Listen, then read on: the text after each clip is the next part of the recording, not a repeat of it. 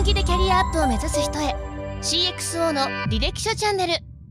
皆さんこんにちは、えー、本日は株式会社ライトアップの、えー、執行役員杉山さんにお越しいただいております。よろしくお願いします。いやありがとうございます。いえいえ。いや今このコロナ禍めちゃめちゃ業績が向いてると思うんですけれども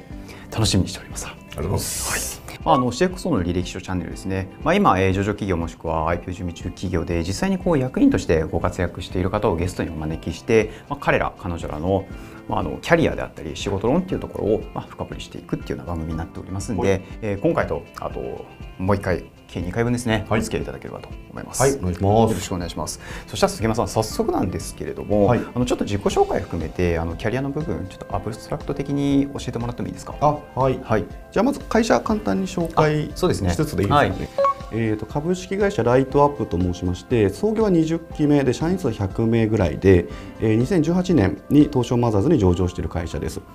事業内容は中小企業向けのコンサルティング事業をメインでやってるんですが事業ビジョンが全国すべての中小企業を黒字にするぞというビジョンを掲げていてその実現のためにいろんなこうユニークなサービスの企画や販売をしている会社。で中小といってもあの0歳に近くてですねあの顧客の平均社員数10.5人。10.5人。で、えー、離島を含め47都道府県すべてに顧客がいるという会社なので、まあ、中小の中でもあのかなり0歳に近い会社の支援をしている会社になります。で私か、はい、えーと、私は2010年にライトアップに入社して、はい、えーと、今多分10年目かな。で32歳ですかね。多分あれですよプロパー入社の方出てないですよねまだね。プロパー入社の方出てないです、ね、出てない初めてですね。じゃああの完全にプロパーで入って あの10年経って役員やってるという人間です。で最初ファーストキャリアでも完全ライトアップなんで、はい、最初は新規営業をやって、えー、それこそテレアポとかから始まり、うん、中小企業さん向けのなんかこう新規営業いろいろやっててで2年目ぐらいから管理職になって3年目から新規事業担当者、えー、と4年目でマネージャーになって部下がたくさんついてそこからまあ23年して28だったかな9だったかなで役員になって30の時に上場したんだかな。そんな感じのキャリアですかね。ありがとうございます。はい、あのその花の道をちょっとですね、深掘っていきたいなと 思うんですけれども、はい、まあ実際多分入社されたのが2010年っていうことは、えー、就職活動していた時はまさにリーマンショック、うん、直下だったと思うんですけど、入社の背景ってどんな感じだったんですか？はい、あありがとうございます。最初ですね、ライトアップに行こうなんてですね、こうモート頭になくてですね、大丈夫です。これ社長にもちゃんと言ってるんで、モート頭になくて。もともとそのなんだこう経営ばっくり経営コンサルタントっていいよねとかなんかコンサルティング領域っていろいろあるじゃないですか。HR の切り口のコンサルティング会社とか面白いなっていうのはざっくりあってでかけるベンチャーで探していて、はい、当時大学3年の3月にとあるすごい人気のある人材系のコンサルティング会社に内定をいただきましてでもそこ行こうと思ってたんですよね。そしたらあのバリバリにリーマンショックの煽りを受けており、はいえー、もう業績が結構悪かったんですよね。ちなみに、そこの社名は？社名ですか？さんっていう会社なんですけど。でそこで大学4年の秋口ぐらいにその会社の内定が、まあ、取り消しという形になって就活し直してライトアップに入ったんですけど。2009年の4月に取り消しになったってことですね。そうですね、うん、だそれもですねその会社にうちの兄がですね正社員で働いてたんですよ。なんで兄とが働いてる会社に弟が入ろうとしてるっていう、ちょっとユニークな状態。まあまあ縁故入社みたいな感じですよね。まあそういや実力ですね。あなるほど。そこはばっさりですね。でまあ兄貴が勤めてるんで内情がわかるじゃないですか。でやっぱすごいガタガタになってるって話も聞いて実質取り消しというか自体にま近い形にはなってたんですけどで営業コンサルティング会社を手伝ってたんですよね就活しながら。あの間を埋める感じで。そしたらそこの会社がまだ創業当初だったんでライトアップの空いてるところを間借りしてたんですよその会社が。でうちの兄貴から面白い会社あるよ受けてごらんって言われて受けたのがライトアップです。いやご縁ですね。そうそうなるほどなるほど。まあ結構当時からそうするとコンサルみたいなところってすごいまあ憧れというか興味関心が高かったんですよね。そうですね。まあ本当深く理解した上で言ってた感じではないですけど、うん、志望は完全にそこでしたね。漠然とした魅力をやっぱり感じていたと。うんうんうん。で実際こう2010年4月にライトアップさんに入社されて、大活躍だと。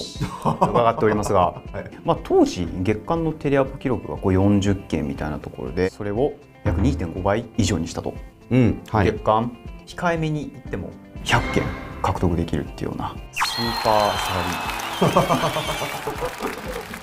これってなんでこう今振り返るとご自身で達成できたと思います？前提としてうちの会社って社歴結構長いんですよ。20期目で。最初はあの受託制作会社だったんですよね、はい、でそこから、えーと、それこそリーマンの影響もあり、えー、中小企業かける受託ではなくプッシュ型のツールを作って売るみたいな組織変革をバッとした段階だったんで。はい私が入社したタイミングってまだ受託政策の人員が残っており、うん、なんなら受託政策の舞台で新規営業部隊新設しましたみたいな段階でもあったんですよね。ピボット途中で、まあ、いろんな人材がいたってことですね。そうですねそうですね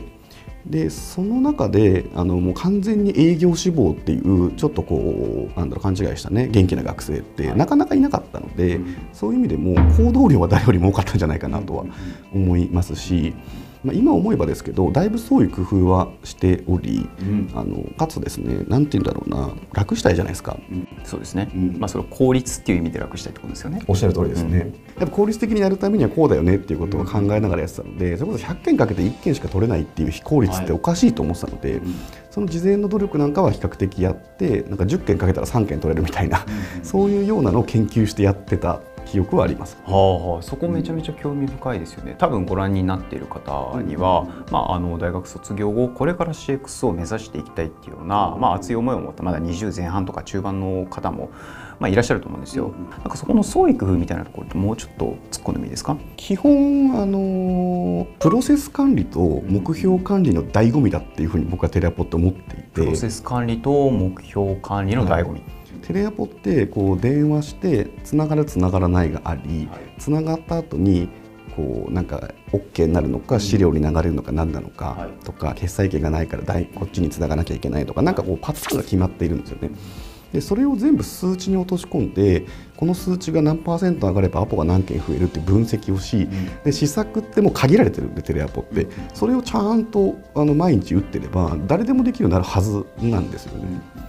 そのプロセス分解と毎日の目標管理さえできていれば、まあ、できんじゃないかなと思いますけどね、うん、僕も当時新卒だったので別にそんななんかテクがあるわけでもないですしね、大変勉強になります。なるほど。でその後、まあ、新規事業立ち上げっていうポジションにアサインされたと思うんですけれども、はい。はい、なんかこう大変だった仕事といいますかハードシングス的なお話を伺えればなと思ってまして。そうですね。あの僕の場合結構社長がだいぶ引き上げてくれていた時期もあったので引き上げるというと？2年目の終わりだか3年目だかで新規事業担当者にいきなり抜擢されたのでそこはこうかなり引き上げてくれたなと思うんですけど、同時進行で、えーとね、56個ぐらいの新規事業を社長と数名のスタッフで立ち上げるっていう時期だったんですよ。でなんでそんなやってるかっていうとあのうち上場を2回しくっていて、はい、で3回目挑戦しようってなった時に、はい、事業の柱もう1本欲しいよねっていう時期だったんですよね。で何か1本当てようっていうタイミングで僕を抜擢してくれてやつなんですけど、まずそのプレッシャープラス6つ同時進行というタスクの多さ。で一番きつかったのは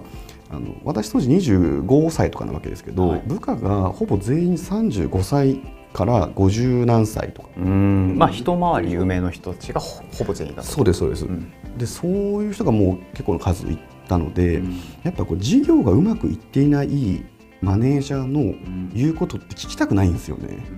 しかも若いし。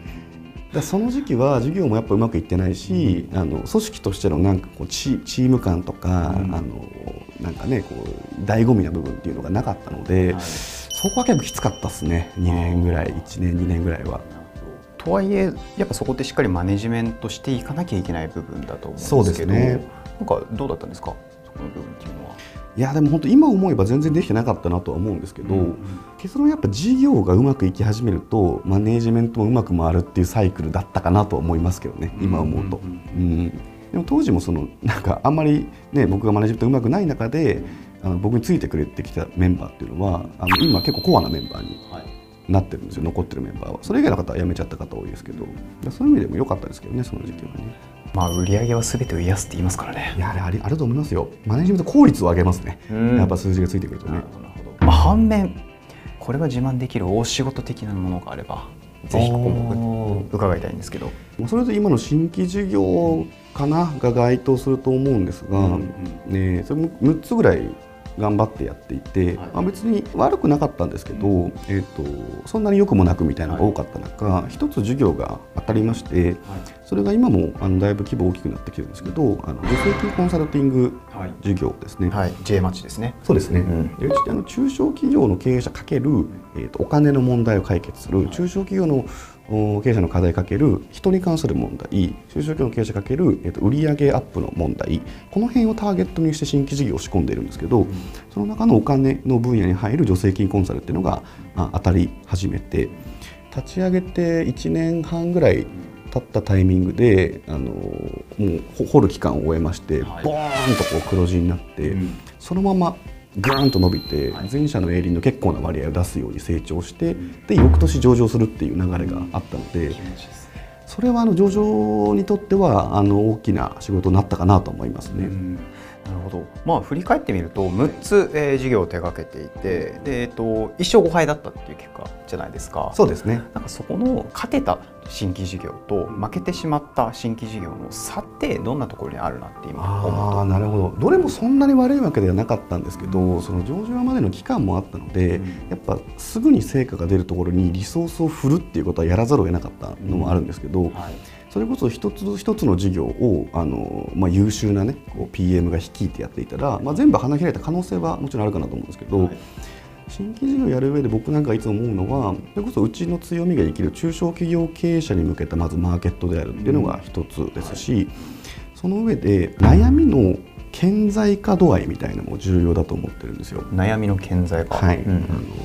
あの悩みに気づいていない市場ってある多分キャッシュレスとかもそうだと思うんですけど、うん、あれってあったらいいなと思うけど別にキャッシュレスなくても知らないじゃないですか、うん。うん、だからそこいう市場って啓蒙市場なんでソフトバンクさんとか金突っ込んで、うん、市場の啓蒙から始めなきゃいけないんで、時間と金がめっちゃかかる市場だというふうに定義出してるんですよ、はい、ただ市場がないのでそこを作った時のインパクトはでかいと思うんですけど時間かかりますと、はい、そう考えるとみんなが明らかに悩んでいるもの、お金ってあったらいいよねとか例えばあの売上とか分かりやすいかもしれないですけどねあのアポイントが安く取れるサービスって言ったらみんないいし採用単価が1桁上がりますよあ下がりますよって言ったらみんないいし。そういった悩みが明らかに顕在化している市場で立ち上がりも早いし反則費もかからないので、えー、いいよねと。で最後がその市場の大きさとかになるのかな、まあ、商品設計の利益額とかその辺のバランスだと思うんですけどその辺をうまくこう噛み合ってたのがまあ、J マッチとか J エンジンと呼ばれるところだったのかなと思います、ね、うんうんうん、なるほど。ありがとうございます。ちょっとお時間もあれなので、えっと、後半の方では、まあ、主にあの振り返ってみてのキャリアの部分ともう少し仕事論的なところを深掘りできればなと思いますので、はい、引き続きよろしくお願いします。よろしくお願いします